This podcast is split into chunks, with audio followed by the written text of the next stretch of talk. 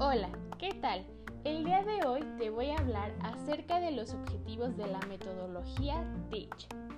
Como ya sabemos, el método TEACH es un excelente método para trabajar con personas con trastorno del espectro autista, ya que para obtener una escuela inclusiva y una educación para todos, es fundamental que los docentes conozcan las principales características de los niños y las niñas con TEA, como los principales signos que los pueden llevar a sospechar de un posible caso de autismo dentro de sus aulas. Pero ¿cuáles son los objetivos de esta metodología? El objetivo principal o de la creación del método TEACH es prevenir la institucionalización innecesaria, ayudando a preparar a las personas con autismo a vivir y trabajar efectivamente en el hogar, en la escuela y en la comunidad. Se centra en los planes individualizados con la finalidad de ayudar a estos individuos y a sus familias. Al mismo tiempo, se prepara a los padres en las tareas de sus hijos para controlar los problemas de conducta y mejorar las relaciones sociales, de lenguaje y de aprendizaje.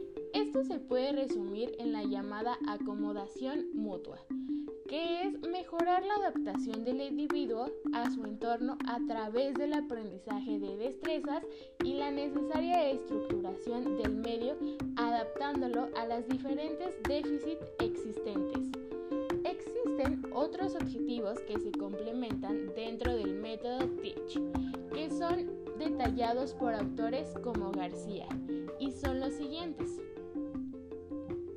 Desarrollar estrategias para comprender y disfrutar de otras personas y vivir de forma más armónica en los distintos contextos. Incrementar la motivación y las habilidades de exploración y aprendizaje. Superar las dificultades en áreas de motricidad fina y gruesa a través de actividades de integración y de ejercicios físicos. Reducir el estrés que conlleva vivir con una persona con autismo.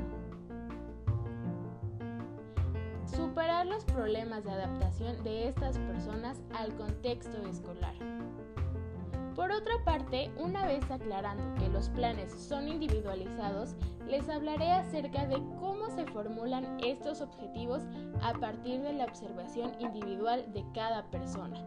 La primera fase es en la que se evalúan las habilidades. La segunda, en la que tienen lugar una entrevista con los padres para determinar su punto de vista sobre las habilidades del niño y sus prioridades para el cambio, es decir, la búsqueda de objetivos consensuados con las familias. La tercera fase consiste en determinar las prioridades y fijar los objetivos de acuerdo con estos.